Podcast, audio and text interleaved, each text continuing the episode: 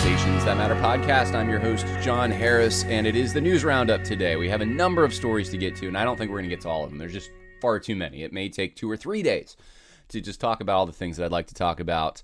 And uh, oh my goodness, there's so much going on. Student loan forgiveness. Oh my goodness, right? that's uh, apparently that's what Christians believe. That's uh, our doctrine. That's what we think Jesus did was forgive our debts. So we should forgive student loans.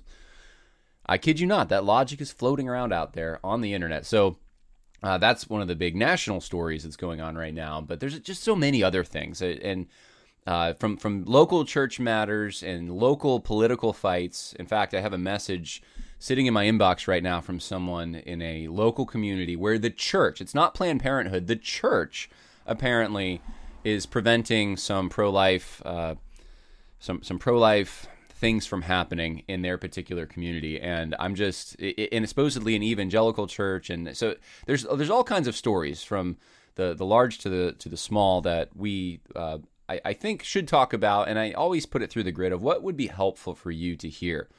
Uh, this show has been always more of a uh, supplement. It, it's not a multivitamin. I expect that you're getting your your nurturing in the Word of God. Um, other places generally. Not that you can't get that here necessarily, but uh, I'm not preaching at you. I'm not giving you exegetical uh, commentary on Scripture most of the time. This is a show that I'm giving you a lot of news. I'm giving you a lot of um, hopefully useful information about ministries and individuals, and uh, we can be, you know, kind of uh, some some call it discerning, some call it critical. I just call it wise. We can be wise about uh, the uh, voices and influences that are out there, and that's really the, the goal of this show. It has been for quite some time, is to try to bring to you information that will help you in navigating the evangelical landscape out there. And there's so many pitfalls, there's so many landmines. And, um, you know, I just praise God that He is the one that directs history. It's not me. And sometimes I worry about uh, all the different voices out that out there that are lying, that are saying things that just are not helpful, that are um, misdirecting people, that are putting people into compromising situations. I mean, it covers the evangelical quote unquote landscape, whatever evangelical means now. And I just have to remember that God's ultimately in control. We've gone through stages of history that are much worse than this one in some ways. I was reading this morning in First Samuel, and David's fleeing for his life, and just can you imagine living like David lived, and thinking the good guys that are controlling Israel, the Israeli elites, right? They're they're all bad. They're they're uh, following the direction of Saul, who's arrogant. He's coming after me. He's a murderer, uh, or at least that's what he's attempting to do. And and and so uh, you know we're living in Philistia for some time, but you know we're not really with them either. They don't accept us, and it's just uh, man, I just put myself in his predicament and think, man, I'm blessed. And yet David was a man after God's own heart, who was blessed in his own right, and um, was privileged to be part of the line of the Messiah. So there's you open your Bible, you open uh, just even history itself, and you look at uh, what the church has gone through in the past, and we do live in some unique times. I'm not going to lie about that. we not going to say it's it's always been this way with the global communication capabilities and the technological advances that have made totalitarianism more possible, but uh, things have been bad before in other ways, and in some ways far worse. God flooded this world. I mean, it's been worse before. So I just wanted to remind everyone. I'm reminding myself, but I'm reminding everyone else uh, along with that. And so um, don't worry too much about what's going on there in the evangelical world or in the greater world, the political world. Uh, I would say think as as as much as you can about what you can do, how you can take the gifts that God's given you, steward them well, take the talents He's given you, invest them well, and and that's the way that I think you ensure that you, your little slice of the world, your your little town or your church or uh, your family, even. I mean, it can go down to to uh, just a few people, your friends. That's how you can ensure that there's some stability there, that there's some wisdom there, that there's um, that that that it's going to be uh, an island of protection from the rest of the nonsense that's going on out there. There's so much of it, and um, and we see it more and more escalating. You know, the the conservatives on talk radio sometimes will say they get hopeful and gleeful almost about how the left is overplaying their hand. It's getting so crazy. People are going to wake up. They're going to realize how bad it's really it is out there. And I've been waiting for that. It doesn't seem to be happening. And I don't think actually it will, to be honest, because we know, as Christians, we know that things can get so much worse as far as the depravity of man, uh, the nonsense that man's able to justify in his mind for the purpose of doing sin. You you don't really find an endpoint, and it, sure, some people are waking up to some extent. I saw this video not long ago of a uh, LGBT activist from the '90s who is saying, "Look, I wouldn't have been involved if I knew we would be doing transgender library hour with children." And you look at that and you think, "Well, you know, it's a little late, but thanks." And then you think to yourself, um, but for, you know, I, I wondered this in my head.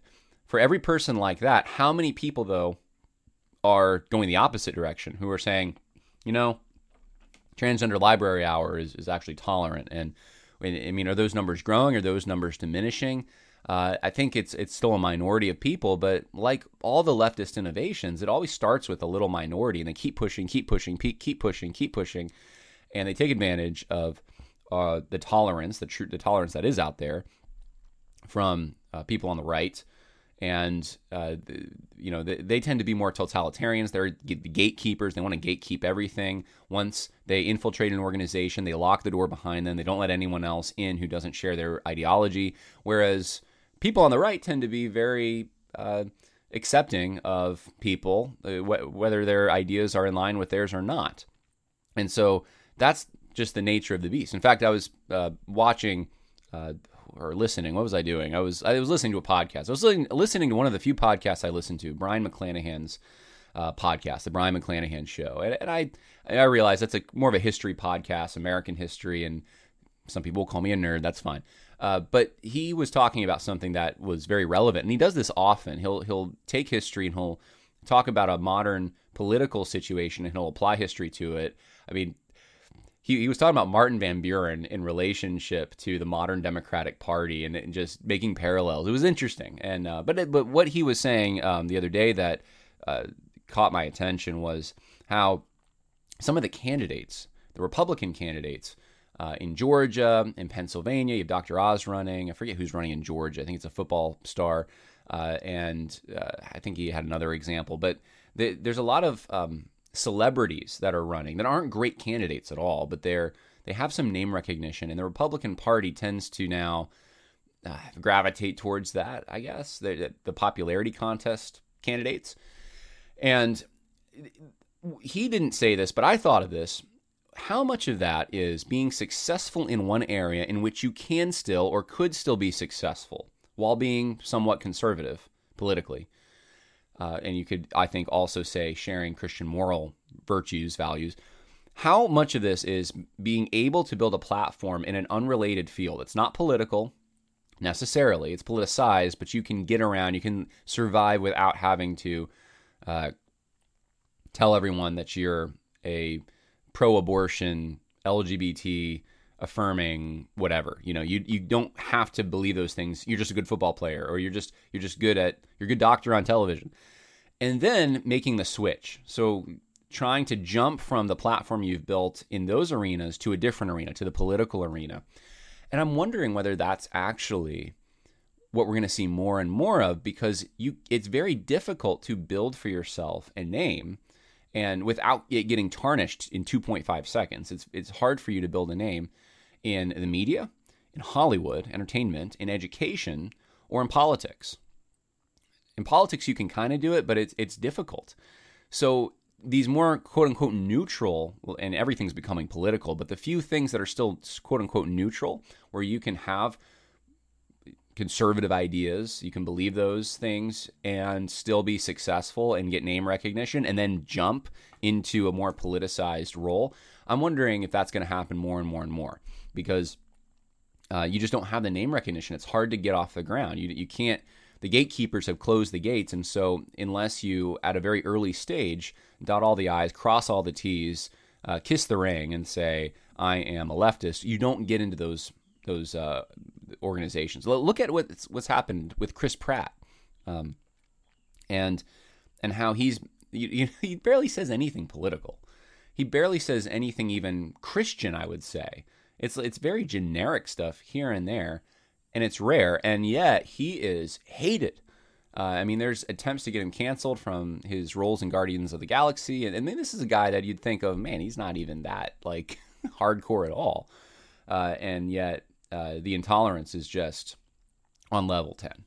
So that I don't know. That that's something I've been thinking about as prediction, I guess. Are we going to be seeing more and more of that? But you can be, I think, um, it, it's it's better to be influential on a local level. If we had 50 Ron DeSantis, and I'm not saying he's the epitome of every whatever the perfect governor or anything, but he certainly is showing more courage than most of the Republican governors out there. If even just all the red states had someone like him at the helm, it wouldn't i don't think it would matter as much. It still would matter but it wouldn't matter as much who was in the white house. And and that's my point is if you had towns across this country and counties across this country and and down to the very household uh, that you know had strong leadership had um, had people who were unwilling to to bend to the nonsense then you know people can the corral of celebrities that's out there for the Democrat Party and for the American left, they can they can platform as much as they want. It's not going to it's not going to get anywhere if people don't uh, accept it. It'll all be astroturf. It won't be organic. It won't. So th- that's just that that's what I believe. That's what I um, have strived to encourage you to take action on and it could be we have limited time. It could just be getting involved in your church. It could be just getting involved in you know becoming a town councilman. It could be on the school board. It could be um, it, it could be even smaller than that. It could be well, I don't have much time, but I can coach kids and I can get involved in their lives and I can um, imply or, or, impart to them biblical values and, and, so so there's so many things you can do. Um, starts with discipleship at the the bottom organic level, but I, I think that all hands need to be on deck at this point in our country's history. We are we're in peril. We are in peril, and it's easy to look at that like Peter looking at the waves. But just remember that uh, God is still in control. We have gone through, in some ways, worse times in history, and we could have a revival right around the corner. That is possible. Do I anticipate it? Not really, but I, am open to it. And if it does happen, it'll be and it'll be kindled initially. At least this is how historically revivals have happened in the hearts and the minds of people like you and me. It's going to be uh, it's going to be the Holy Spirit doing our work in our churches, and we're going to see it. And so, anyway, that's my my spiel uh, to open up with. Uh, I have so many things to talk about, and I just spent over 12 minutes talking about that. But uh, hopefully, that was encouraging to some of you out there, um, and maybe you're thinking through practically what can I do, and and I think that would be uh, the goal. So. Uh, man, there's a number of other things I want to say, other things to get to, but what we'll do, I think we'll start out here. I just want to make a few announcements and then I'm just going to go through a few news stories. And we're going to end on this. I want to share with you uh, a book that I just read.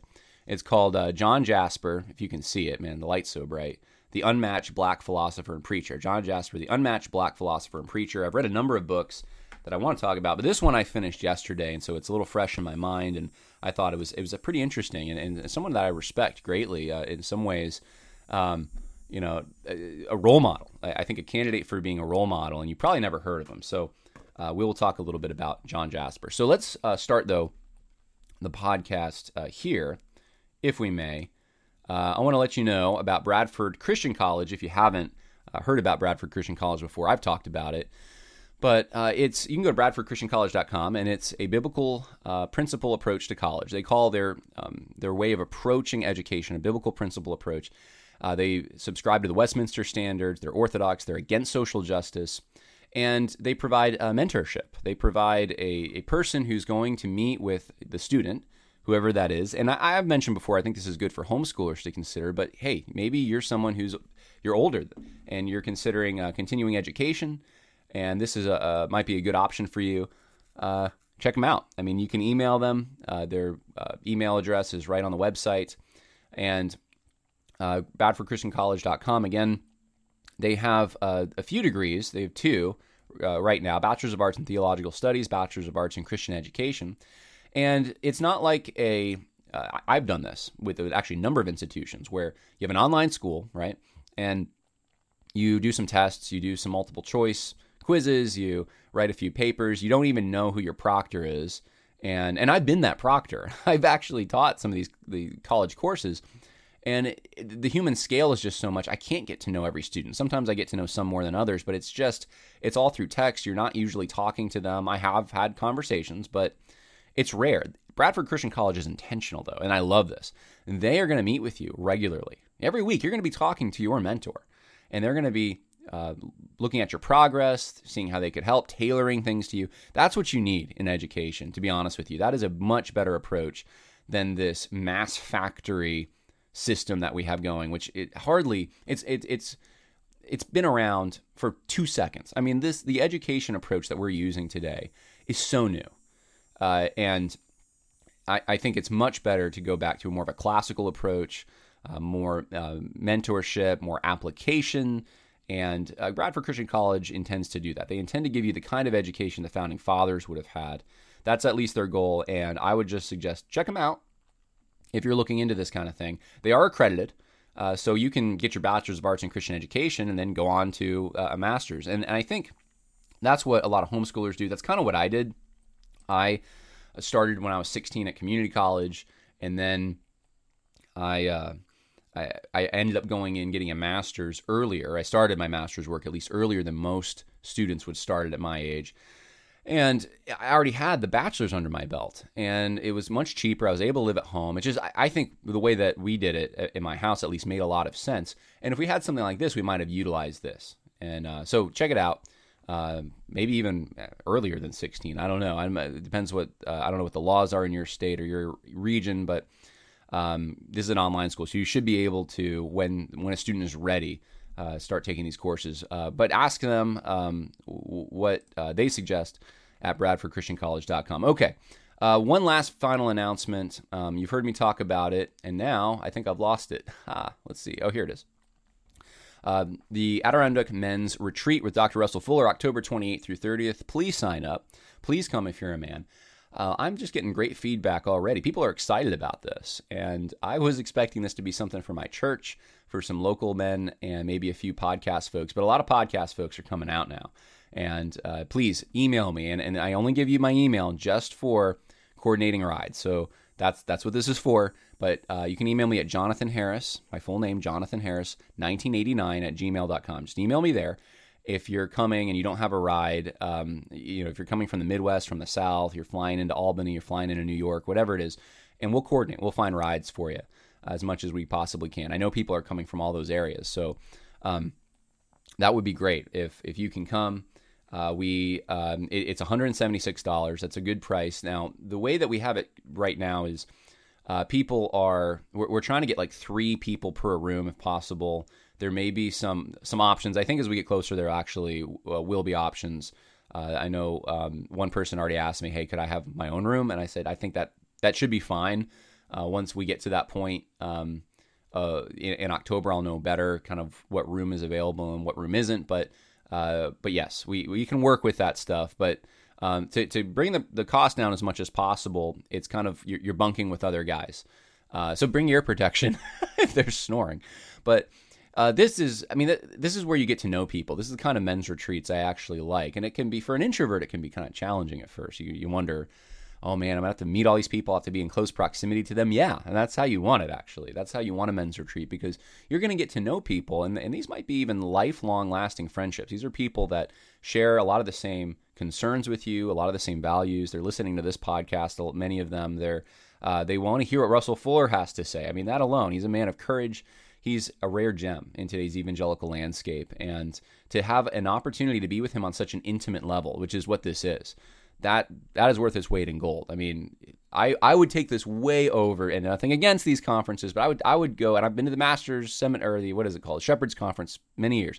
I would go to this way over going to the Shepherds Conference just because it's guy stuff. We get to be outside, by the fire, hiking, whatever, outdoor activities, and learn about Jeremiah in a smaller setting. It's not just getting in line to hopefully get the autograph of you know the person. I've seen these lines at con at a conference. No, you'll be able to talk to Russell Fuller. You'll be able to connect with him. You'll be able to eat a meal with him, uh, possibly. I mean, this is he's going to be accessible, and it's not going to be like there's a lot of people there. So I would just uh, encourage you if if you want to tack on another day or two in the Adirondacks. They're a beautiful area, especially that time of year. It's probably just going to be past peak, although we haven't had a lot of rain and it's been kind of warm. And I'm wondering if it might be peak. We'll see what the fall looks like, but it, it, we may hit it right. We'll see. But October 28th through 30th uh, for men, and uh, look forward to uh, seeing you there. It's old school. You send in your check, but go to the link in the info section to sign up, and then you just send in your check uh, to the mailing address there, Grace Bible Church, for the $176. If, you, if money's an, an issue, email me. I want everyone to be able to come. Okay, that's my heart in all this. All right, let's do news stories. How does that sound? Let's do news stories. And where are we going to start? Um, let's see, man. I I got Liberty University, I got Southeastern, I got Southern Seminary, and I I got so many things here. I got um, got so many things. Let's start. Oh man, let's start here. Actually, how about the Gospel Coalition? Can we start with the Gospel Coalition? Let's start with the Gospel Coalition. So, I was on a podcast with A.D. Robles yesterday, uh, or two days ago, uh, August 25th, so two days ago. And the podcast was about the Gospel Coalition and some of the worst articles. And I said, AD, in the middle of the podcast, I said, let me just go to the Gospel Coalition website right now, right now. And so I did. And immediately, like the main main uh, uh, article that was being put out there was by a guy named Chris Watkin. It, was, it said CRT, critical race theory versus classical liberalism versus Christianity. And one of the things I told AD, I think I said it before I even saw this. I said, look, one of the things the Gospel Coalition does is they present two options to you, and they try to, and sometimes they're diametrically opposed, sometimes, but they're the two basic options, and then they'll try to present Christianity as this third way, this transcending option that it, it rejects, equally rejects. That's important. Equally rejects these other two options, and it's it's it's the dialectic, right? It's uh, takes the best of both worlds or rejects both equally, and it it's serves as what Christians it, it's it's like the the the the option that no one saw that every Christian though is required to or should believe in. The option no one saw that every Christian should believe in. That's Gospel Coalition in a nutshell. So anyway, I looked over this article while I was on this podcast with AD, and I was like, look, look at this. And I went to uh, this particular. Um, let's see. I, I jumped. I jumped to this particular section right here. And I just want to read this to you. Um, all right, so here it, it, it, keeps comparing what critical race theory says to what liberalism says. And liberalism, not in the sense you're probably thinking of it, liberalism in the classical liberalism sense. Uh, so it, it's the liberal order, the this order of uh, of democracy and tolerance and reason. And anyway, uh, so it it it compares CRT with liberalism, and then here's what the Bible says. I want to just read for you one of these. All right. CRT. Racism will remain endemic. Society cannot be reformed without first tearing it down. There's no prospect of racial justice short of this radical unmaking of society. I'd say that's accurate. Liberalism. Radical change to address questions of justice is rejected in favor of incremental and consensual progress. I would say, well, it's liberalism's a little harder because it's so broad. Um, but Okay, let's grant it. That's what liberalism says. It's more in favor of incrementalism because of law, law and order, and the and it takes governments sometimes time to work. And by the way, that's by design. Our Constitution uh, itself, with the checks and balances, that's it's by design that things when things get done, and if there's overwhelming favor, then you can get things done fairly quickly if you want. But most things are going to have pushback, and the the goal is to protect minority rights as much as possible against the majority uh, mob rule. The goal is to try to make sure that uh, you know, and that and that's with things like you know you need two thirds of, of a majority for this, or three quarters of a majority for this, or you know you can't just 51% and you rule the day on certain issues. So it's designed to have breaks. That that's the whole, and, and I think that's a good wise thing. But uh, anyway, the here's what the Bible says in contrast to both these things. The Bible avoids critical race theory's tragedy of perpetual conflict as well as liberalism's incrementalism. Really? That's in the Bible? the Bible, it does, it Bible's against incrementalism. Uh, well, on some things, I suppose. You know, thou shalt not murder. Nothing incremental about that. Stop murdering, right? Uh, but uh, it doesn't, I don't know if that's a blank check for every form of, you know, like, so, okay, welfare state, right? The Bible, I would say, is against the welfare state. Is the Bible, though, in favor of end it right now and all the people that are relying on welfare, well, they can starve? I, I would be shocked if anyone actually believed that because we don't have that specifically in the Bible. So, I guess by this particular author's uh, assessment, liberalism would be in favor of a gradual change, right? And I would be in favor of that too. I don't think you end it right away. Uh, there's some things you can, like abortion, end it now, right? Um, you're killing people. Something like that, you, you got to do a cost benefit and you got to think through, okay, this is going to do a lot of damage. Let how do we kind of as quickly as possible, but without with minimizing damage that could be caused, uh, ease ease off this thing. You know, ease off the uh, the speedom the uh, speeding or the the gas pedal, and ease onto the brakes. Something some issues I think are like that. Um, and so anyway, uh, so, sometimes there's a time period you want to give uh, for people to prepare to, uh, to, to ease off of something and or to do something new. You know, um, I was just even reading this morning in First Samuel. You know how David, where was he? He was maybe it was yesterday. Um, I forget the name. I can't keep all the, the names of these like Amalekite and uh, Philistine kings and stuff straight. But anyways, David is staying uh, with a Philistine king, essentially, who basically says, David, you need to go. And, you know, I'll give you till tomorrow morning to go. There's a time period that was given. It was short, but there's a time period. And a lot of things are like that where you, you give people time to prepare. You, so, anyway, that's gradualism, that's incrementalism. I think a lot of issues are going to be incremental, and we need wisdom to figure out which ones are incremental, which ones are immediate. Uh, so, let, let's talk about what the Bible says here. According to Gospel Coalition. The Bible avoids CRT's tragedy of perpetual conflict as well as liberals' incrementalism. Instead, it has an eschatological vision of radical transformative reconciliation in which members of every tongue, tribe, and nation will sing praise to God with one voice. Now, I gotta say, I don't think CRT actually wants perpetual conflict. And, and I'm thinking Marxism here, broadly speaking, CRT being an iteration of this. Marxism does think there's going to be a point in which you reach this state of communism. And so it's not it's that's an inaccurate portrayal in my mind. Uh, and then you have liberalism's incrementalism, and it's just this is not just a weak argument on the point of the author here that the Bible is somehow always against incrementalism or something. It, just, he doesn't specify what he's really what issue. What issue are we talking about here? Uh, on abortion, sure, but uh, it, invokes the, the, article invokes Revelation seven. Every tribe, tribe, tongue, nation is going to be gathered around the throne, and all injustice will be held to account. Okay, uh, Uh, agreed. In the consummation of all things, that will happen. This grand vision motivates practical efforts in the here and now. So, uh, where have you heard this? That you need to make your church look more diverse, you need to implement a program of racial reconciliation. Well, it's generally from people pushing the CRT narrative or some iteration of it. Well, now the Gospel Coalition in this article comes out and says, look, you got to work towards this grand vision, though, like now. This grand vision of eliminating all injustice and every this diversified church around God's throne, you got to work towards that now. Okay, well, what does that look like? I would, I mean, I would say this is something Christ accomplishes as we just obey his commands. This isn't some, I'm not self consciously like, well, man, I, am to, do I witness to the white guy or the Asian guy? Oh, man, I got to think through this. I guess how many, let's run the numbers. How many white people versus Asians in heaven? Okay, I guess maybe I'll, maybe I'll witness to the Asian guy. You know, like what? What is that, right?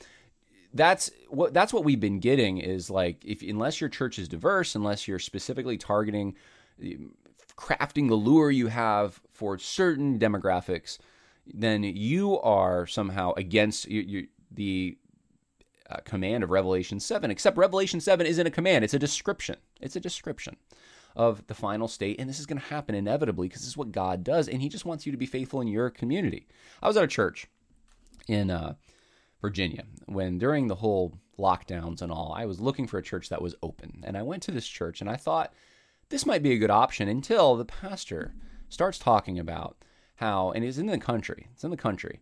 Pastor starts saying, chiding his congregation for not having enough black friends and spending way too much time with people that share their hobbies and not going and sharing time with people who uh, don't share their hobbies and how it's more important for them to be with people that aren't like them, who don't share their hobbies for the purpose of evangelism. And I thought right away, wait a minute, actually, God's equipped you. If you're if you like fishing, then you're going to probably want to take someone fishing, and that would make more sense. Someone who's into fishing, you can reach them better because guess what? You have a commonality. Trust, there's a certain level of trust that's already been built there.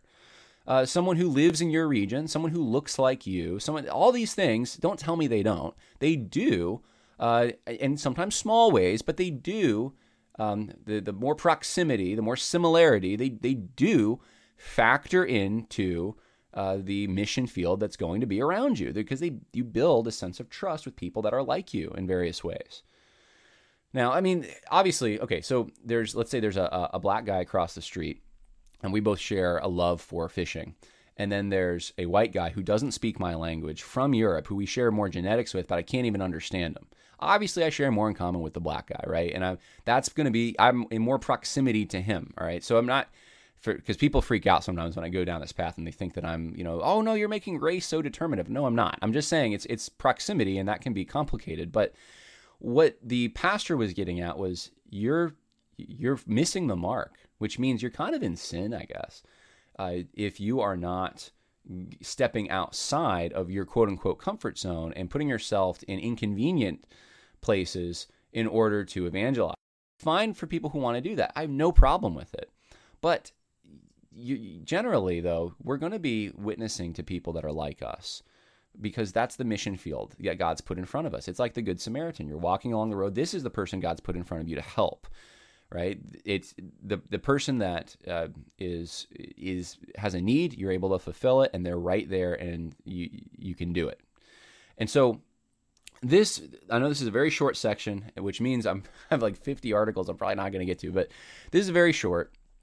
But I think it just goes to show you that how uh, confused the Gospel Coalition is, how they're still trying to do this third way thing. And they can't even seem to represent the Bible accurately here. They, are creating a command out of something that is just a, a description. And, and look at the verse that they use here. Therefore, my beloved brothers, be steadfast and movable, always abounding in the work of the Lord, knowing that in the Lord your labor is not in vain. 1 Corinthians 15 58.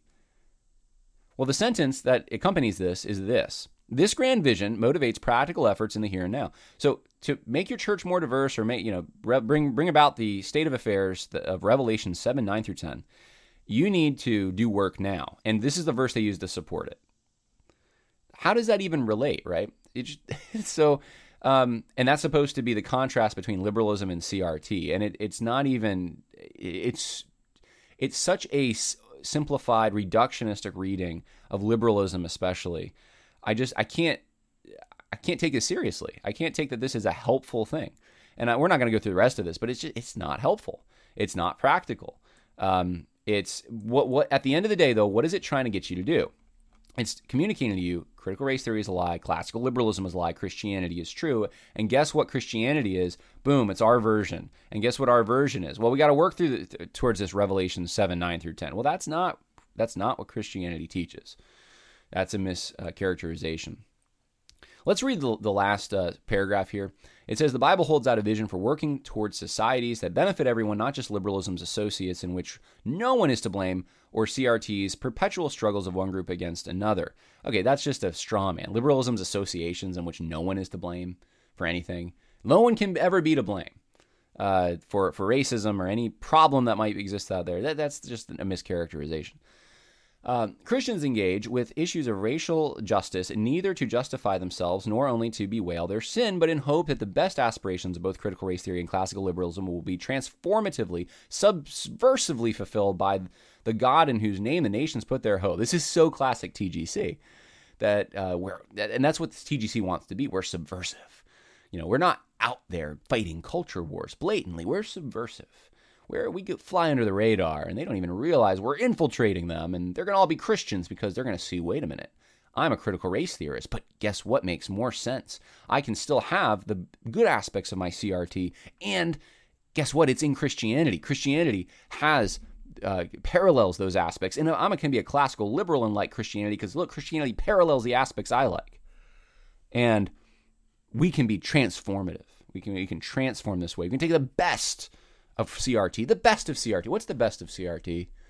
What's the, I can tell you what the best of liberal societies are, and I can probably tell you some weaknesses for for liberalism. Liberalism is is going. It, it's a uh, unstable element in my mind. Uh, that's where we where we live right now. We live in an unstable element, and I think George Washington. Who is it? Was George Washington? I think no. It was man. Now I'm blanking. I should not be blanking on this. Um, I want to say George Washington, but I don't think it was. I think it was John Adams who talked about uh, the Constitution being made for religious people. Now, George Washington said things similar to that, so I'll just say it, George Washington as well. But most of the founders knew that we had to have virtue, and virtue depended on religion. And once you lost religion, you would lose virtue, and once you lost virtue, you would lose the um, the, the the liberal order that they were drawing upon. And uh, I think Mark David Hall has actually a really good book that gives you a lot of primary. Uh, it's a secondary source, obviously, but it gives you a lot of primary sources. Uh, in in the book, and I think it's uh, was America founded as a Christian nation, something like that. But Mark David Hall, good book on that. Uh, anyway, I can tell you, liberalism is unstable. There is no form of government that is this side of heaven that's going to be stable. The, the most stable form of government is a monarchy, and King Jesus is the king.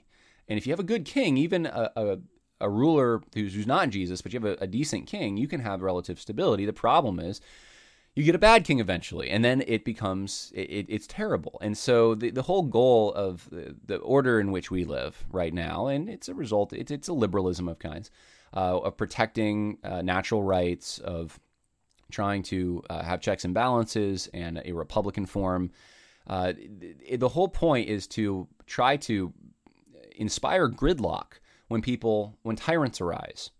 The problem is when you have a good guy arise, there's also, also could be gridlock. So there's pros and cons. Anyway, um, that's that's different than CRT. CRT, and, and there's some assumptions liberal the liberal order is based upon. Yes, and some of those assumptions I think, uh, at least taken too far and take, taken to their logical conclusions by some, uh, I think have been bad. They've been um, when someone believes when they when they come up with a humanism of kinds, because liberalism can mean everything from like kind of a Rousseauian-ish kind of where the reason for democracy is because we're if if you just get get out the vote, get as many people to vote as possible, and the wisdom of all these people, you know, we're going to have the the best option available uh, and but it's everything from that to you know Edmund Burke gets kind of categorized into that. It's so broad. It's so broad.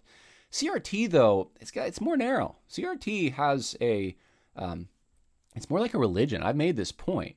Uh, you could say liberalism, the liberal order, is built upon. Uh, I, I, could I could let it pass if someone said it's built on uh, humanistic notions and there's a religious element. I could say sure, I can see that. I can see what you're talking about there, but I think there have been Christians though who have been able to, uh, and, and without compromising their Christianity at all, have been able to engage in the liberal order that exists. It's not so with CRT. CRT is is very blatant uh, about who the oppressed are, who the oppressors are, what repentance or forgiveness or lamenting or all that, what that looks like, um, and you know they have their own in, uh, inspired uh, books, their CRT perspectives. They're minority oppressed perspectives that cannot be questioned. It's their Bible, right? They're they have their own saints, the victims of police shootings. Doesn't matter how much bad they did. There's just so much there that you could look. If you honestly take a look at it, it's it's a religion, like blatantly so. And you once you subscribe to it, you're getting sucked into a religion. So I, I, don't think it's it's even a fair comparison here. Like you have this over here, you have this over here, and in the middle is Christianity, and it's reasonable. But the whole goal of this is to take from CRT, to take uh, from classical liberalism and to take their good elements. I can tell you in classical liberalism some some good elements. I just talked about them. With CRT, I just what what am I going to find that's so good in CRT? That's what I would ask Chris Watkin at the Gospel Coalition. What's so good about CRT? Tell me those analytical, useful tools that it has that are just so helpful to us, right? The only thing I've ever heard a Christian say is, well, you can spot racism better. Really? Because it confuses, it breaks whatever barometer or metric we have to find quote unquote racism because everything gets becomes racist. It's a, by three steps or less, you can attach anything to racism. CRT is a cancer. It just it's it it gets into everything. It it actually breaks your capacity for that. So what is it? What is it that's so positive? That's what I would want. So Gospel Coalition again recently endorsing on some level CRT. That's what this is. So all right, let's talk about another Gospel Coalition article. This is Benjamin Watson. Benjamin Watson is the article. And look, he has a lot of stuff at Gospel Coalition. Oh, sorry, this is not a book. Never mind. We're this is not a Gospel Coalition article. My bad. I pulled this up because I just wanted to find out more about Benjamin Watson, and he was He used to be a tight end for the New England Patriots, football player. But look, he's got a bunch of stuff, and, and it's it's woke. It's a lot of it's just woke, uh, even from 2014. Benjamin Watson on Ferguson. I've I read some of this stuff. Now, um, I want to go though to something that he posted this morning. And what he posted, someone sent this to me and asked me about it. And the article is You can't define woke, so I will. Benjamin Watson, you can't define woke, so I will. And so he, I'm not going to read the whole thing, but he makes a point that woke is now a four letter word. It's terrible. People, politicians use it. There's a there's one of those politicians, Governor Ron DeSantis, using the term woke uh, and and scoring political points. And his whole point is that well, these people don't know what woke actually means. What does woke actually mean? Well, look, there's a song from 1938 written about nine. It's called uh, Scottsboro Boys, written about nine black teenagers falsely accused of raping two white women. And one of the lines in it is, I made this little song about down there. So I advise everyone be a little careful when they uh, go along through there. Best stay woke, keep their eyes open. So he's saying, look, this is rooted in the black community. That uh, staying woke is, is to be careful, to be careful. And in this case, being careful about the potential to be falsely accused, uh, assuming because you're a black guy. And, and then he talks about W.E.B. Du Bois. And he says, and remember, W.E.B. Du Bois, W.E.B. Du Bois is a communist, okay? And he says this uh, in The Souls of Black Folk The Negro is a sort of seventh son, born with a veil and gifted with a second sight in this American world, a world which yields him no true self consciousness, but only lets him see himself through the revelation of the other world. It is a peculiar sensation, this double consciousness, this sense of always looking at oneself through the eyes of others of measuring one's soul by the tape of a world that looks on in amused contempt and pity. One ever feels this two-ness on a, an American, a Negro, two souls, two thoughts, two unreconciled strivings, two warring ideals, and one dark body whose dogged strength alone keeps it from being torn asunder. And then um, the uh, the article goes on and it says this: In essence, being woke is understanding this double consciousness and all its implications. I would agree. That is exactly what it is. So because what you're hearing is a, a, rudimentary form of standpoint epistemology here. Du Bois, and it's not a surprise here. I mean, critical race theory draws on a number of different traditions. It's not just Marxism. Marxism, though, uh, and, and Bois would have been, I guess, a, for, a Marxist, but it it draws on um, the American radical tradition as well, and that's really more where Du Bois fits. And you see these elements coming out of a number of these things. You see it in Marxism with the idea of class consciousness. You see it here, though, with this idea that if you're a minority, if you're a, a ethnic minority, then you have a perspective that others do not have because you have to inhabit two different worlds. You have to inhabit the world of the the American, he says here, and you have to inhabit your own culture's world. Now you could say this about any immigrant group. You could I feel this way about my own country now in some ways, right? I feel like I'm an alien to to the country that I mean, uh, my ancestors, uh, you know, on both sides uh, would have been some of the original pioneers, and uh, they.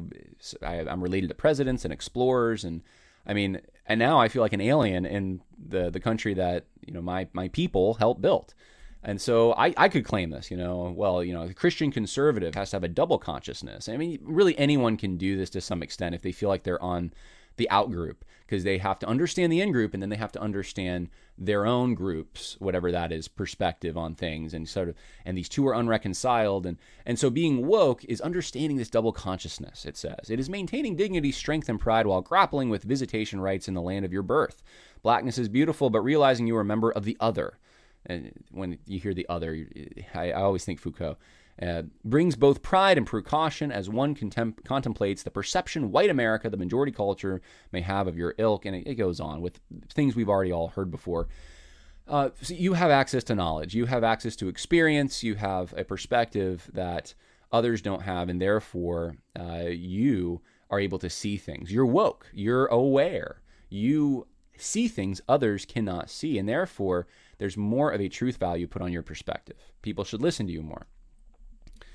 He goes on, he talks about Eric Mason. Eric Mason uh, summarized this concept in his book Woke Church.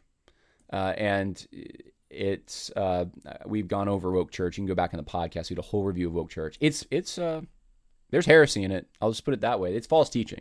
There's false teaching in woke church.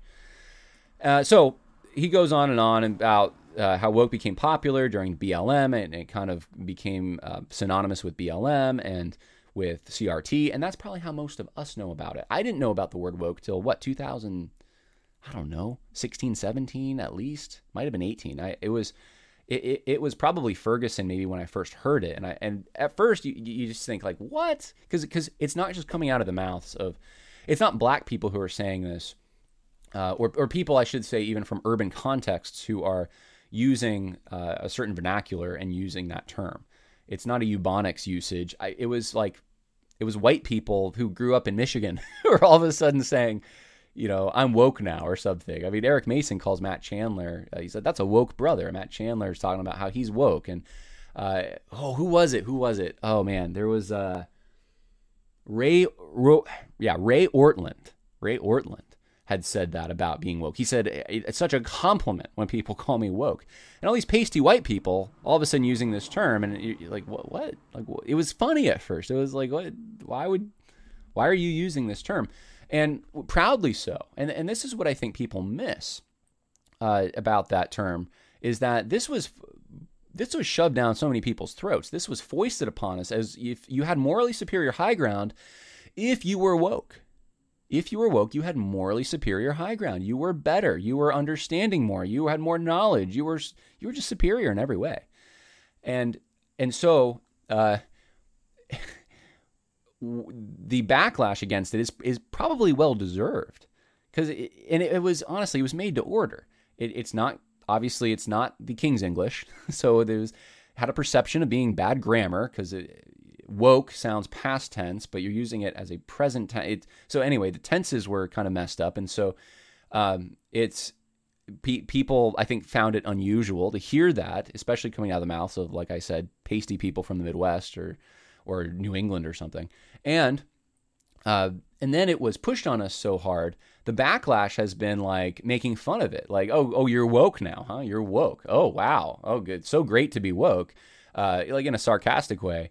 Um, and and now attributing all kinds of negative things that were never even like I think correct. This is one of the things I, I think is probably correct about this article actually uh, from Benjamin Watson is that the term woke um, was originally specifically t- about racial um, uh, per- perceptions of racial injustice, uh, disparities that existed between certain uh, groups of people on an ethnic on ethnic lines, but it did get applied pretty quickly, and by the left, by the way, uh, into feminism, into other things, and other quote unquote marginalized groups. And so now, I mean, the right, when they've used the term, I mean, I've heard even like, you know, hey, they, they still have masks in that restaurant. Oh, they're woke. And I, I'm like, wait, what is that? What? well, because now it's being applied to anything where someone, it, it, it's a smear actually. Well, it's, it's a, it's making fun of is what it is. It's, a, it's making fun of people that think they're better than you. All right. And so if someone has a mask and they think, well, I, you know, know about the virus and you don't or something, then to call them woke is kind of like it's it's saying like, oh, you're that false kind of like you think you're smart, you think you're in the know, but you're really not. You know, you think that there's this systemic abuse with police, but there really isn't. You think that there's a, a, wage gap between men and women. There really isn't. That's how woke is being used now. It's being used by the right. It's weaponized by the right, but it was after it was weaponized by the left. He doesn't really get into this, um, and you know, he he's just his point in this uh, article is with he says this with such a wide swath of issues strategically placed in the woke bucket there are several that i am patently against as well but their purpose is to poison the well and block progress. Those ancillary issues have little to do with woke. So he's upset now. He's mad that the conservatives have hijacked their term and are now appropriating it to make fun of the left. And he's he's upset about it. And it's like well if the left hadn't shoved it down our throats for years i don't think this would be a problem but that's part of the story he's kind of skipped over. Uh, so he uh, let let's go to the end here. He he concludes the whole thing with this. He says, "In some ways, woke hasn't changed though. Woke reminded the marginalized to remain vigilant and prepared to defend their livelihood." In the new bastardized forms, it serves the same purpose, reminding us that our concern and even our days of remembrance are inconvenient and unimportant to far too many. So he's accusing. This is funny. This is funny to me. Okay, think about this. Think about it. Grammatical rules. Using the term woke as a present tense reality is not grammatically correct. Okay. You would learn that in English class, at least you used to. I don't know if now you would, but it's not the King's English, right? So you could have people bristle about it. Oh my goodness, they're using this term woke and they're using it wrongly. It's it's supposed to be in the in the past tense and they're using it in the present tense, right? And you need a British accent to speak the Queen's English. And uh, now though, the the so, so that would be one of the critiques, and then conservatives now have used it to apply it to everything because they think it's funny. Now you have someone from the left, more politically Christian, right? Christian. Uh, Benjamin Watson is a um, celebrity in the Christian world. He's coming out and he's bristling in the same way. Think about it. He's saying, You've hijacked our word. You've taken it, and now you're using it for your own purposes. You've bastardized the term. You've corrupted what was once so pure. That's what he's saying.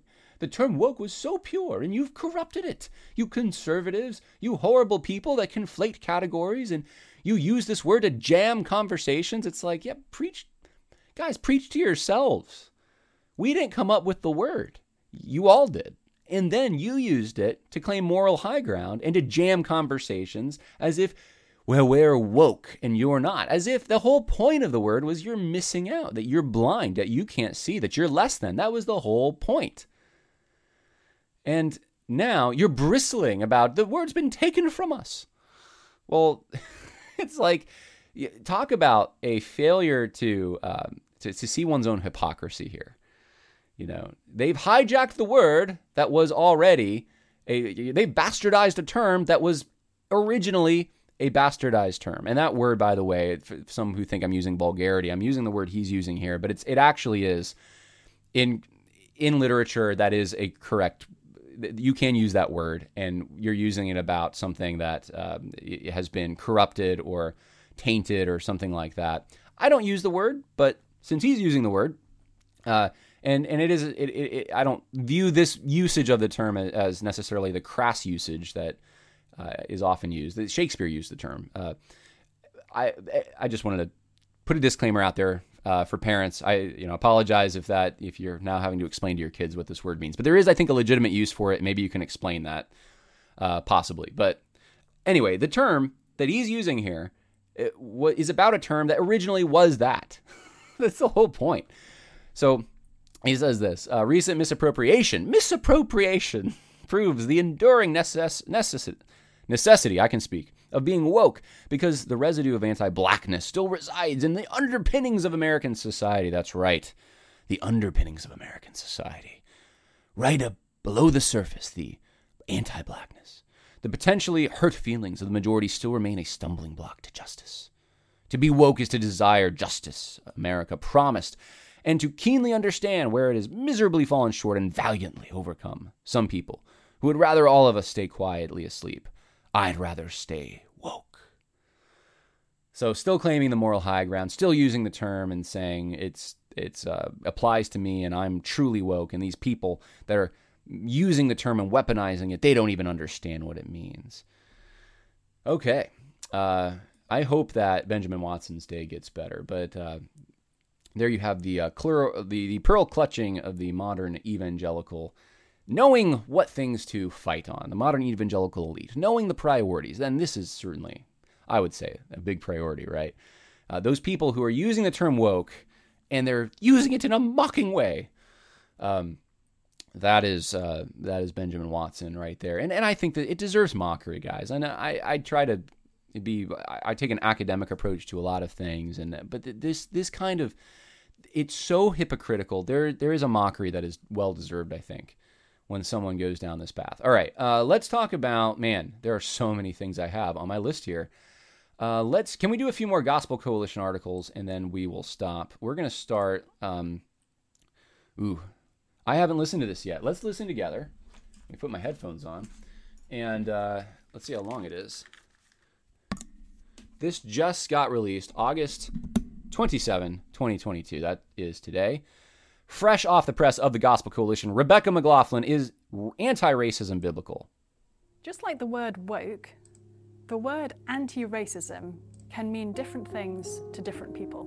Some Christians will use that term to mean being actively against racism. They'll use it to acknowledge the history of racial oppression. Okay, so the the the music in the background reminds me of an, a commercial uh, for sheltering uh, for animals, animal shelter commercial. Support your local animal shelter. Look at all these puppies that don't have a home. I don't know why they're using that. Uh, I, I, guess it's to evoke sympathy in us. But she starts off with saying that uh, the woke can just, it means different things to different people. But didn't we just find out in the last article that we just read from a prominent Gospel Coalition author that actually woke has a fixed meaning? and it where that, that conservatives are misappropriating it. They're uh, using the term incorrectly, and it's so horrible. But now we find out from Rebecca McLaughlin, also prominent at the Gospel Coalition, that actually woke has has different meanings to different people. So, so which is it anyway? And the importance of Christians not just stepping aside from actively oppressing folks of other racial backgrounds, especially our black brothers and sisters. There'll be others who will use the term. I love how she says this. step aside. so you're actively oppressing other brothers and sisters. So just step aside.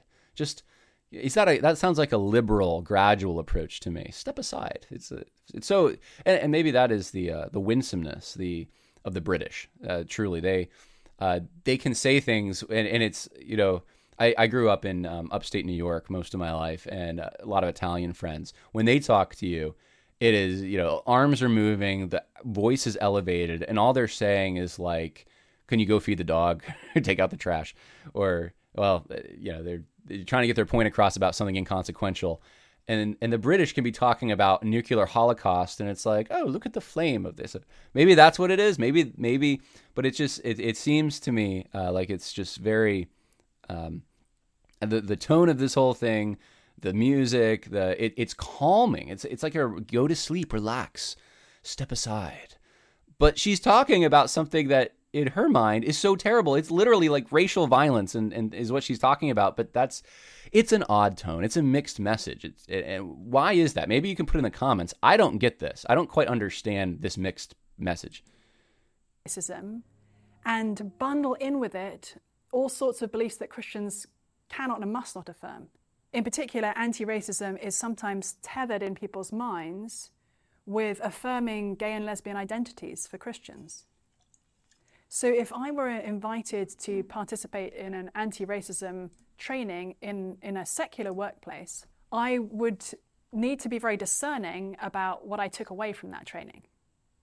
There may well be some things that I would learn along the way that could be helpful to me as a Christian as I think about how to actively love those who are from other racial backgrounds. But there would likely also be things that as a Christian I would not want to affirm or embrace. And as in any other workplace situation, we'll need to be discerning in the situation that we're in. Now go to sleep. Go to sleep.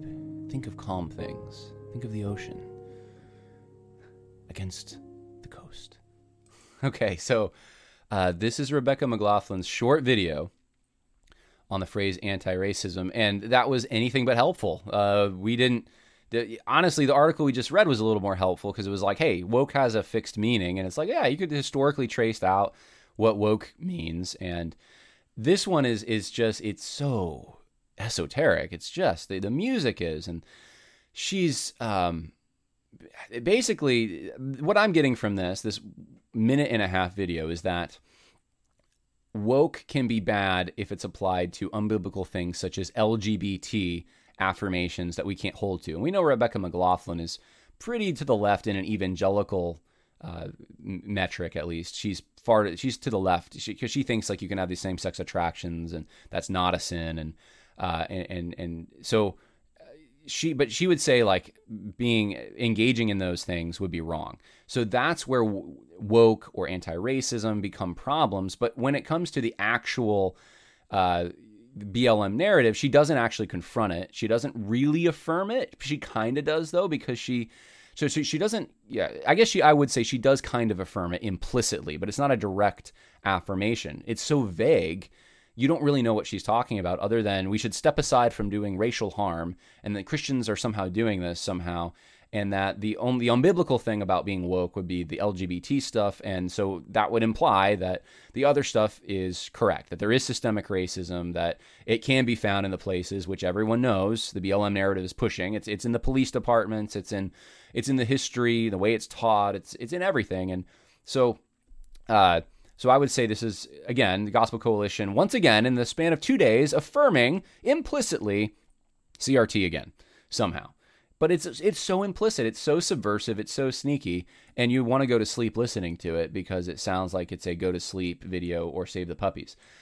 Uh, all right let's talk about can we do one more gospel coalition or two, two more? Let's see uh, oh i wanted to say something nice we're going to uh, say something nice about gospel coalition all right one more gospel coalition article i lost my mom to facebook how to shepherd a flock being formed by algorithms now this is some an article that someone asked me to comment on uh, so I haven't read it, so this will be cold reading. Uh, let's start here at the beginning. Sherry began to cry. Her husband put an arm around her, pulled her close, and said, It'll be okay. It was a kind sentiment, but it was wrong. She'd lost her mother. Not to death, to Facebook. Over a period of three years, her elderly mom went from Facebook illiterate to Facebook junkie. From a great grandma liking photos of her great grandkids to a full blown QAnon conspiracy theorist. Posting wild articles, Sherry watched her mom transform from a godly woman who quoted the Sermon on the Mount and told her to respond to bullies by killing uh, them with kindness to an anxiety filled propagandist, warning Sherry the end was coming. Sherry tried to intervene, but failed multiple times. Now she was crying in my office, I lost my mom to Facebook. I told her, I know it's hard, but you're not alone. Your mom isn't the first person I've seen transformed by social media. There are, many, even here in our church the new pastoral reality. Like every other pastor in America, I'm wrestling with a new challenge artificial intelligence using neural networks and sophisticated machine learning algorithms is shepherding my church into the valley of the shadow of death. The algorithm, to misquote Psalm 139, is search them and known their hearts. It tests them and measures their anxious thoughts. It has woven digital models of them in its silicone web, womb, sorry, so it can sell their everlasting data to the highest bidder and keep them addicted to the online platform it serves. Pastors need to be aware that every week of the uh, day of the week, their church members are being instructed, and most likely their mentor is an algorithm. Is it any surprise that the human shepherds are losing to the digital ones? Of course, algorithms aren't the only problem. A recent piece uh, in MIT showed that foreign troll farms are exploiting the algorithms to target Christians in their efforts to destabilize American democracy. 19 of the top 20 Christian Facebook pages are run by these anonymous, nefarious agencies. If you visit one of these Christian troll pages, it seems innocuous at first cheesy posts, cursive Bible verses over Colorado landscapes, but then you see it. A headline saying something verifiably false, a partisan hot take that borders on conspiracy theory. All right, let me stop here and just make a comment the threats from online algorithms, the threats from uh, information out there, the the pastor who whoever's writing this, they're uniquely focused on what would be more right adjacent threats. So it's the QAnon stuff, it's conspiracy theories from the right, it's Russian troll farms, and it's not what the actual big tech, tech companies are pushing. For example, QAnon stuff, you can't post that on Facebook. You can't just post that stuff and it's going to wind up being part of your algorithm. Maybe there was a time, but it's not now. Uh, that stuff is censored pretty heavily on mainstream social media, unless you're like on Gab or uh, I guess what I mean. There's maybe some other free speech type platforms. You're not going to to be uh, interacting with this stuff. It's pretty banned. And guess the stuff they're pushing at you, what that is. It's leftist propaganda. That's what's going to be bombarding you more than anything else. It doesn't mean that you can't, um, there aren't algorithms that are going to advertise things from the right uh, or people that are um, friends of yours that post things and you like them, so it'll keep putting more of that in your feed. It doesn't mean that can't happen. It just means the people actually controlling these big tech co- companies who have the levers of power, who can adjust the algorithms, who can ban things from the algorithms, they are on the raging far left. So at least you would think there should be, like typical gospel coalition does, is say, hey, there's like threats from the right, threats from the left, right? And Christianity somewhere transcending or in the middle or whatever. But in this one, it's starting off, the threats are literally just from the right. This is the same thing you would find uh, with left wingers and their complaints about social media because the technocracy. They don't have a problem with the technocracy as long as Mark Zuckerberg is controlling it. And uh, in fact, I read, uh, is it see if I can find it. Mark Zuckerberg, right here. Mark Zuckerberg says Facebook censored the Hunter Biden laptop story after the FBI asked to them to restrict misinformation. Uh, this is a story from August 25th. Mark Zuckerberg alleged Thursday on the Joe Rogan Experience that the FBI warned Facebook of a Russian propaganda dump just before the Hunter Biden laptop story broke. The exchange uh, began when Rogan asked how Facebook handled the Hunter Biden story.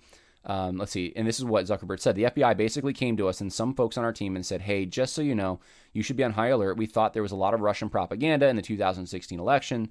Um, and there's going to basically about to be a dump, so be vigilant. Zuckerberg said he can't recall whether the FBI specifically mentioned the Hunter Biden laptop story, but said it fit the pattern. So it fit a pattern that the FBI told him to look for, and he said it basically the ranking in news feeds was a little bit less. Fewer people saw it than would have otherwise, so it definitely would have. Uh, Zuckerberg said before. Rogan interjected and asked by what percentage. Zuckerberg said he didn't know, uh, but that it was a meaningful percentage. A lot of people were still able to share it, but we weren't as black and white about it as Twitter, he added. Zuckerberg admitted that when Hunter Biden laptop turned out to be legitimate, he regretted that it was suppressed and thought he said that the process was pretty reasonable based on what Facebook knew at the time. So here let me just say the algorithms that are being talked about right here in this Gospel Coalition article are being controlled by who? By Mark Zuckerberg, by Twitter, by uh, and, and, Facebook is, is the one they're going after here. So we literally just read how Mark Zuckerberg literally kept information from uh, disseminating widely about Hunter Biden's laptop, which could have actually had a big influence on the election. And the concern here is QAnon. The concern here is Russian troll farms, and that's my point. Is you can be concerned about that stuff if you want, but it's a drop in the bucket compared to the concern that you should have for these tech overlords working in conjunction with the deep state or the in the um, uh, I don't know what you want to call them, but the the administrative state, uh, and what they're doing to influence what you see on social media. That's not even mentioned here. Maybe they'll mention it. Let's keep going. Uh, let's see. According to an internal report from Facebook, our algorithms exploit the human brain's attraction. Okay, so we, we know about this. How to shepherd your flock in the social media era. Pastors should do this. Uh, and the here's the suggestions: pray, pray. So um, it, it it's that's obvious. Pastors, uh, let's see, only get one hour a week, but God gets every hour. Trust Him, labor in prayer for your people. Preach about social media. Okay, I don't have a problem with that. I mean, use it as an illustration, obviously, in some of your sermons. Uh, read Chris Martin's excellent book, Terms of Service. Seek to understand how smartphones, global internet access, big tech, and machines, uh, la, la, la, la. Okay, uh, set healthy limits. I think that's all wise. Teach on media literacy. Media literacy is the ability to accurately analyze and interpret a piece of media. How can you tell if a news source is biased? Now, I just have to say, for Gospel Coalition to say this, aren't you dipping your toe now into the realm of, I mean, outside uh, the the pastoral realm, and now you're you're in politics, you're in culture, you're in well, they want to engage culture, so that's probably okay. But um, what if someone on the right wanted to do this? Say, uh, I don't know, um, who, maybe that guy, I forget his name, in uh, outside of Memphis, who's you know, preaching all the time about politics and wanting to apply the Word of God and biblical Christian principles. And, and he may be out there, but there are people who want to do that, and they want to do it uh, towards the right. Right? They they actually think the Bible gives you biblical morality uh, that parallels conservative paleo-conservative thought. And if they start to go out there and say, "Thus saith the Lord" in the public arena, whoa, whoa, whoa, whoa, whoa, right? That's usually like, "Hey, not so fast," you know. Uh, but you know, teach your, teach on media literacy.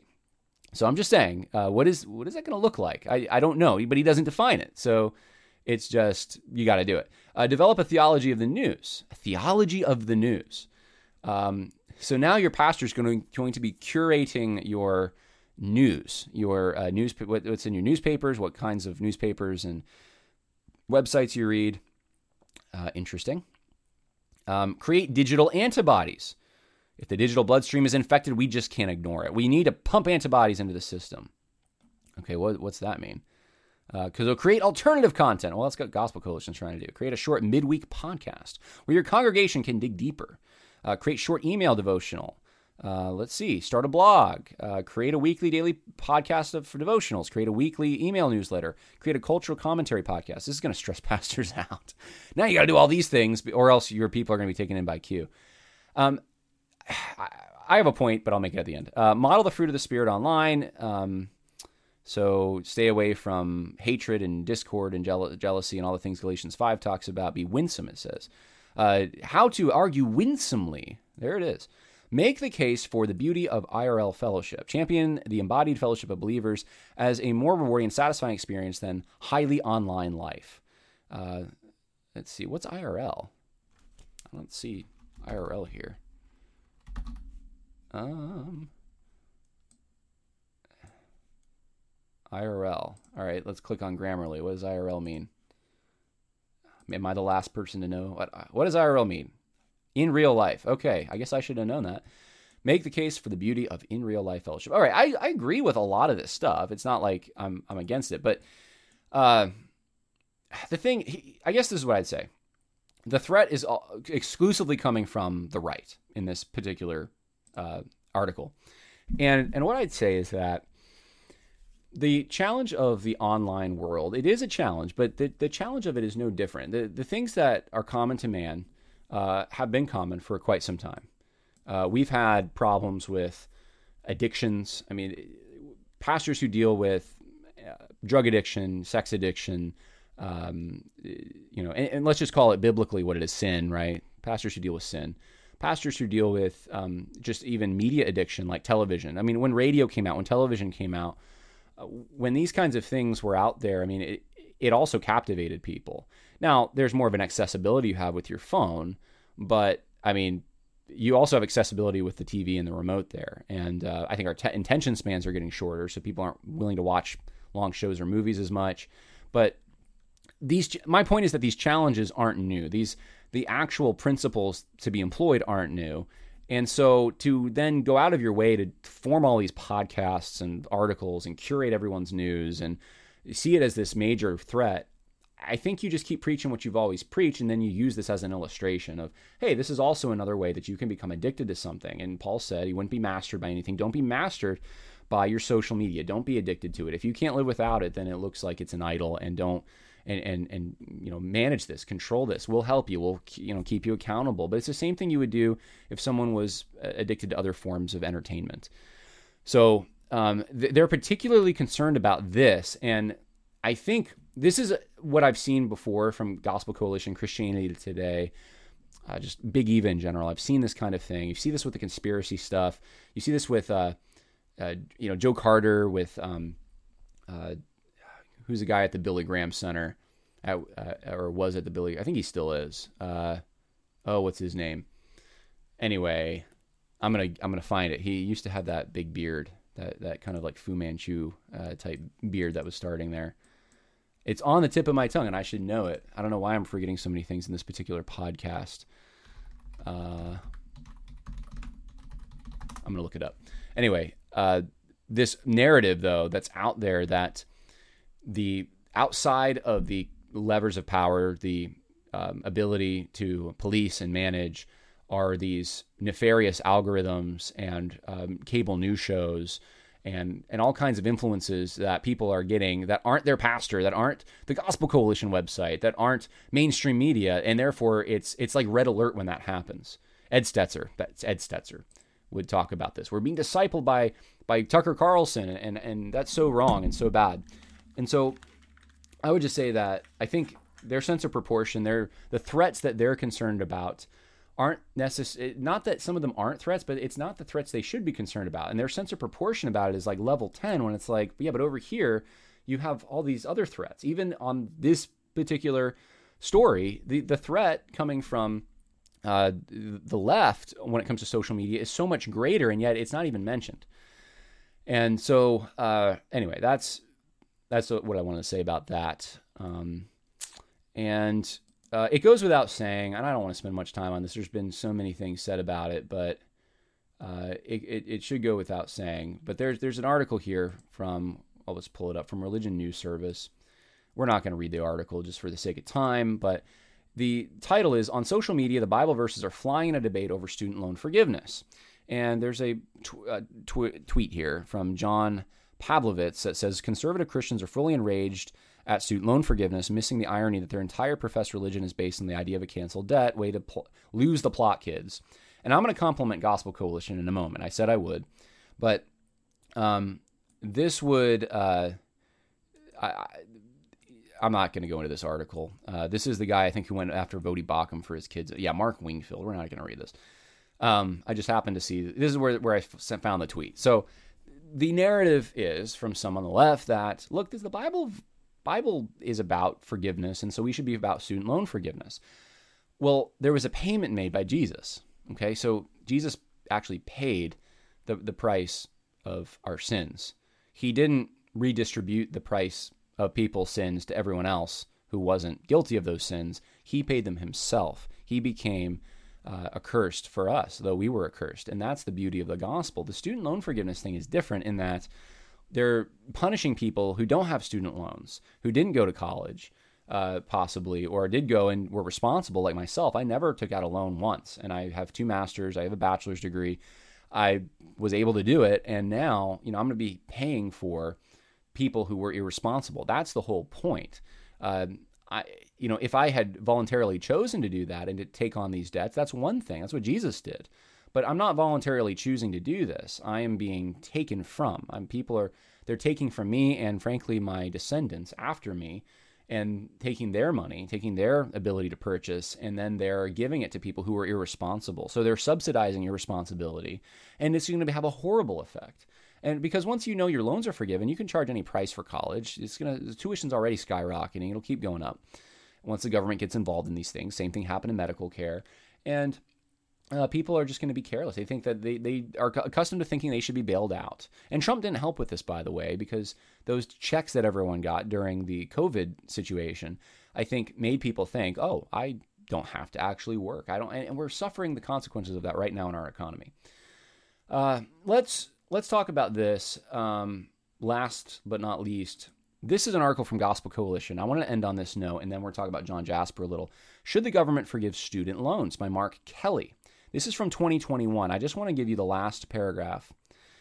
Uh, two paragraphs. As in all things, as you plan your education, set your heart to honor God. Uh, it says, uh, seen in this light, it's a great honor to pay for the education that equips us for the Lord, uh, Lord's work. And before we were born, we must also be diligent, though avoiding unnecessary debt, to not let that honor become a burden and hindrance to our work. Uh, that wasn't exactly what I was looking for. There was another place in here. I think maybe maybe it was towards the beginning. Um, it talks about the crushing debt that the United States has right now, and it says as Christians we see the biblical instructions to in, for individuals to pay out debt for individuals. Uh, we want to be careful with that because we know that the borrower is a slave to the lender, and it says even national debt should be approached with a caution and a responsible plan for repayment. Uh, and then talks about fairness in paying debts. Long story short, uh, the, it says the fairest and most efficient system is still one in which the primary burden for financing college falls on students and their families. It the Gospel Coalition now they might reverse this, but to their credit, at one time they did come out against. It might not be hard hitting, but I'd, I'd say it's it's direct enough against government funded loan forgiveness, student loan forgiveness. So I just want to give credit where credit's due. Um, that that is a, a, good take from the Gospel Coalition on that particular issue. Now let's talk about uh, John Jasper. Um, you can see here actually, I'll pull it up my Goodreads profile, or can you? Maybe I got rid of it.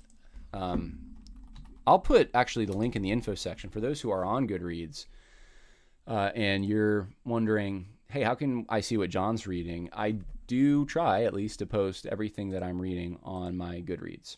And so uh, here here it is. This is what it looks like. And uh, you can see my books right here. And these are the books that I finished recently. So I, I just finished the book that made your world, how the Bible created the soul of Western civilization. Uh, some good things in that book, by the way. But I, it's a lot of the book was like how the Christ, it's the Bible that actually created the welfare state, that uh, ended slavery, that created democracy, and a lot of things that I think secular leftists will be like, "Oh, that's the Bible. Well, I guess I should become a Christian." And I just I thought it was a little incomplete, so I, am not I wasn't too uh, big on it, but it did have some good things. I thought the best section was a very small section where the author, who's from India, talks about the Bible's impact on India. That was interesting. But anyway, um, some other I read I read a Faulkner novel, the first Faulkner novel I've read, The Sound and the Fury, and I don't know if I'll be reading a lot of Faulkner. I, I, I made this video uh, for uh, the Abbeville Institute on William Faulkner, and they wanted this done. I, I, okay, you know, and I, my brother's a literature major, and I, I've heard, you know, good things about Faulkner, and so I decided, well, you know, Sound and the Fury, that's kind of his big one, right? So I read it, and I'm like, man, this is dark. So, and, and very complicated. Uh, but yeah, I mean, there's I read the Lord of the Rings. You can see these are all the recent things I've read, uh, and and that that was good. I really enjoyed actually Lord of the Rings uh, much more than I enjoyed Faulkner. Even though there's probably some some literature person's going to come out and tell me Faulkner is far superior, possibly. But Lord of the Rings, uh, man, uh, I just thought it, it's it's riveting. It's it's just it, it, keeps your attention for the most part. It's uh, in, it's interesting, and it's a fantasy. And I don't typically read fantasies. But the one I read recently, um, John Jasper, the unmatched black philosopher and preacher, I have up here. I gave it four stars. Uh, I almost gave it five, but I gave it four stars. It is, uh, I would say, a, a, really good book.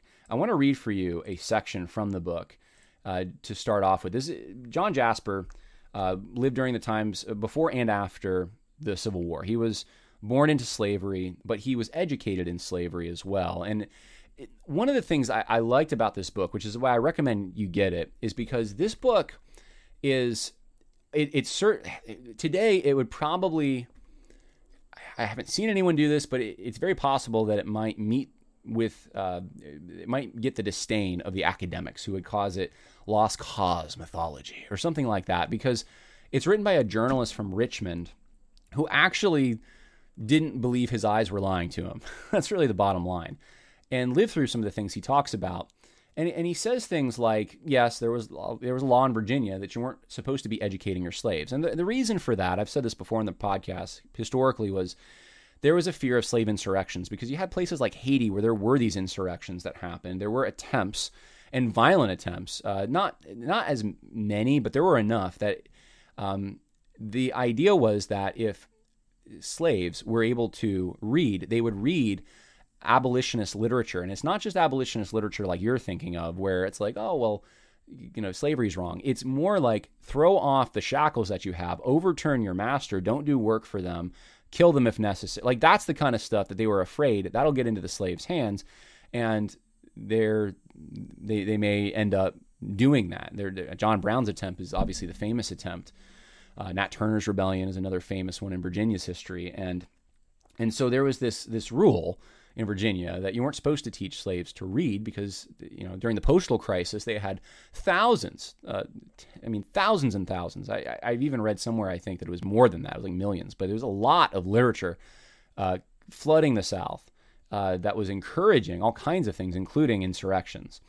And they were just afraid. I don't want. I don't want the people coming down that are agitating. Uh, I want the slaves to be able to read their stuff, and that was a big part of it. Well, uh, I think that was wrong. I think mo- all of us would probably today say, "How can you? You can't read the scripture, right? How are you going to know God?" And well, the point, the, the, the, fact is, during this time in Virginia's history before the Civil War, um, this book talks about how actually most churches, it was very common that churches were very integrated. Actually, you did have uh, now that doesn't mean that there wasn't a social kind of stratification, but there was a lot of attention paid to Christianizing slaves. And and most of it wasn't it wasn't it was like 10 or 15%. I remember another source I was reading on this that was focused on obedience to masters and stuff, if that. I mean it was it was primarily focused on knowing Christ. And there was a great concern. This was a missionary effort. All these people came from Africa, they're descendants, they're having kids here now and we get to minister to them. And in this book, this book, John Jasper, the unmatched philosopher and black preacher, talks about all these things. You're not supposed to talk about that now. Because if you have any providential view of any of that, even if you say the whole thing was wrong, it should have never happened, but look at you know at the evil that God, the good that came from the evil uh, because of God's hand, you, that's you can't have that opinion now. Uh, that uh, so anyway, um, you have stuff like that in there. You have um, you know he talks about how that was ignored, that rule, you know, so often. It was like, yeah, we have this rule that you're not supposed to educate slaves, but yeah, it's, it's ignored quite a bit. Stonewall Jackson being, of course, one of the most famous uh, examples of this. He taught a black Sunday school. Many of them became preachers, and you know, totally uh, disregarding the law. And John Jasper had uh, somewhat of an education. Now he was he, he would be considered, I think, uneducated by today's standards. He could read though. Uh, he was able to actually speak in a, a more sophisticated vernacular, if you will. Uh, he loved white people. He loved his master, right? These are things you're not supposed to read about these things. And that's not the primary reason I say to get this book, but that is one reason because it's going to give you a window into a world that is often mischaracterized today. It's oversimplified, it's become a cartoon. And it, reality is just more complicated than that. John Jasper is one of the figures you don't hear about much, and I don't think BLM would ever care about John Jasper. I don't think Black History Month's ever going to focus on John Jasper. I don't think you're, but yet John Jasper was a celebrity of the highest order in Virginia. I mean, he was popular. He was probably the most popular preacher in Richmond at uh, towards the end of his life. I mean, he was he was a rock star, in, to use t- today's vernacular. Let me read for you a section from this. Um, here's a whole paragraph. Is the reporter talking. He said, in, in the company with a friend, I went very often Sunday afternoons to hear Jasper, and the fact was brooded about quite extensively and somewhat to the chagrin of some of my church members, two of them a professor in Richmond College, so educated, and a lawyer well known in the city, took me to task about it. So he went, he's saying, I'm going to see John Jasper preach, and I'm being taken to task for it. They told me in somewhat decided tones that my action was advertising a man to his injury and other things of a similar sort. So if you're they're they're saying like you know that you're, you're advertising him to his injury, meaning you're promoting him when he's not capable of bearing the weight you're putting on him. He's he's not capable of preaching in the way you think. He's not educated, and and one of his we're going to find out in a minute. One of his most famous sermons was about how the sun doth move.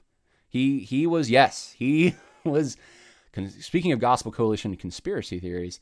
He believed, according to the Bible, that actually the sun rotated uh, around the earth and not the other way. And he uh, preached this sermon. And so, anyway, um, we'll talk about that in a moment. But a professor in Richmond College and a lawyer uh, took me to task. He said, They told me in somewhat decided tones that my action was advertising man to his injury and other things of a similar sort. I cared but little for their criticism, but told them that if they would go to hear him when he was at his best, and if afterwards they felt about him as they then felt, I would consider their complaints. They went the next Sunday Okay, so these skeptical, educated white people in Richmond go to see John Jasper. The house was overflowing, and Jasper walked the mountaintops that day. His theme was the raising of Lazarus, and the steps majestic he took us along until he began to describe the act of raising Lazarus from the dead. It happened that the good professor was accompanied by his son, a sprightly lad of about ten, who was sitting between his father and myself. Suddenly the boy evidently agitated, turned to me and begged that we go home at once. I sought to soothe him, but in vain, for as he proceeded, the boy urgently renewed his request to go home. His father observed his disquietude, and putting an arm around him, restored him to calmness. After the service ended and we had reached the street, I said to him, Look here, boy, what put you in such a fidget to quit the church before the end of the service? Oh, doctor, I thought he had a dead man under the pulpit and was going to take him out, he said. My lawyer brother heard the sermon and with profound feeling said, Hear that, and let me say to you that in a lifetime I have heard nothing like it, and you ought to hear that man whenever you can. Okay, this is one sample of what people thought of John Jasper. One sample.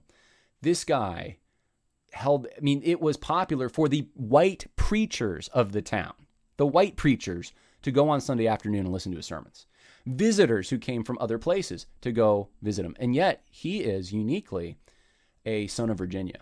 He there, there was a section in there where it talked about. So, so I mean, I'm just saying he could have had more fame, but he he was a local legend. He went to Philadelphia, I think it was, and he tried to preach up there, and half the congregation left in the middle of it.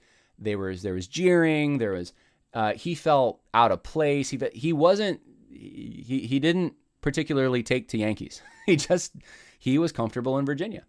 And that's those are the people that loved him. And it's it's an interesting story uh, because it shows you how skilled this guy was. And I think a lot of times in uh, especially the way that black history is taught today in America, they are passive. They're so passive.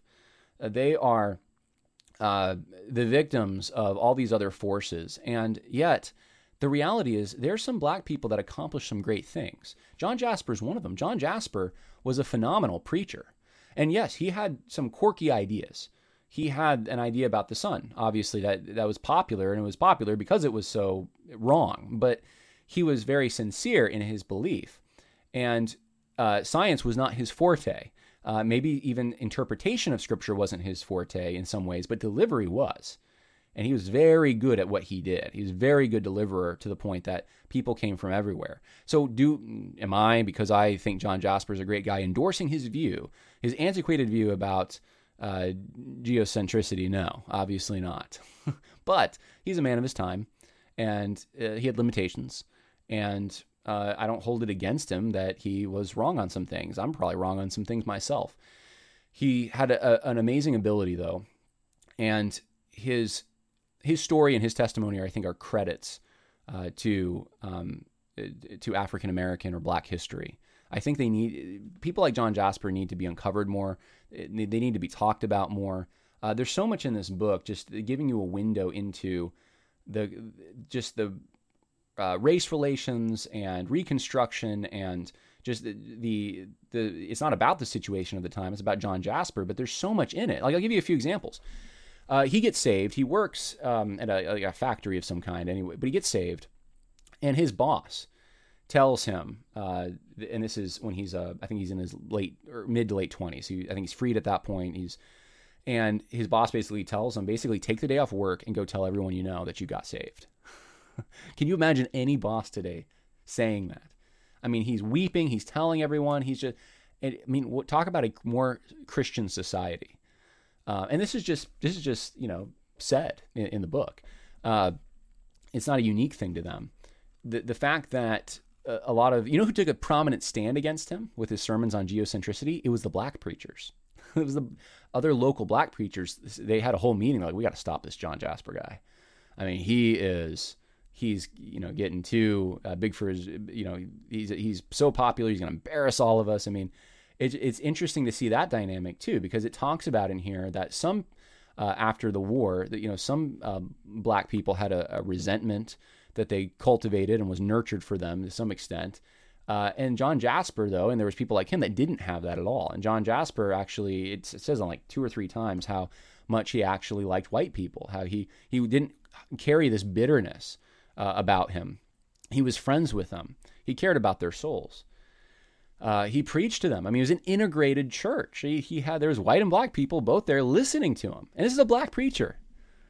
You know, that's what the Gospel Coalition wants, right? This is what they want every tribe, tongue, nation, right, sitting at the same church. Well, here's an example of it. Here's a place that it happened. And guess what? It was uh, right after slavery. it was during Reconstruction time. Yeah, it, it did happen. And uh, so, so it's a unique story that, that needs to be told. I think um, it talks about at one point. It says that, and I know I've read this other places that it was it was exceptionally rare for slave families to be divided, but it did happen. Um, so it was in, in, a lot of the northern, uh, or I shouldn't say northern, but a lot of the kind of radical abolitionist literature, it was often portrayed that that was the condition of slavery, that was just constantly this was happening. It wasn't a constant thing at all, but it did happen. And guess who was one of the people that had a uh, family division? John Jasper was. Um, and it was his, actually, he, he was basically, I don't, I don't know the details. I don't know the, the reporter knows the details. And, and I think he's picking, he, he's trying to figure it out after the fact. But his first wife, uh, he got married and then there was a separation during I guess it was during slavery that took place. And I, am assuming this was before Jasper was a Christian. And um, and Jasper, even he, even having been wronged, he didn't harbor bitterness, and that it's an amazing thing. That's actually character I think we want in our kids. Um, and and so I, I would just suggest looking into this guy, passionate man. Uh, very, it has excerpts from his sermons in here. One of the sermons is there in, in its completion and a lot of it's been lost. But uh, this is someone that should be written about. This is someone who was, like I said, very popular, a Virginia legend, a Richmond legend, and I had never heard about him until very recently. And I don't think that's right. I think uh, people like him, if we're going to uh, talk about black history, which is being talked about a lot, I think we should talk about people like John Jasper too. And not just leave them out because they weren't uh, they don't fit the mold for who ends up getting platformed during Black History Month, which tends to be people who were revolutionary uh, in some way. and that wasn't John Jasper. He was just a really good, faithful preacher.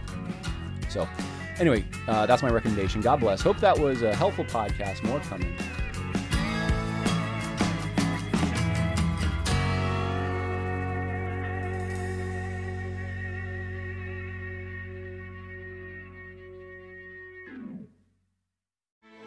Grand Canyon University's RN to BSN online degree program makes earning your bachelor's in nursing possible. Balance online coursework with local in person clinicals to position yourself for potential leadership opportunities in the time you have from wherever you are, leaving room for what matters. Achieve your goals with your personalized plan and team behind you. Find your purpose at Grand Canyon University. Visit gcu.edu.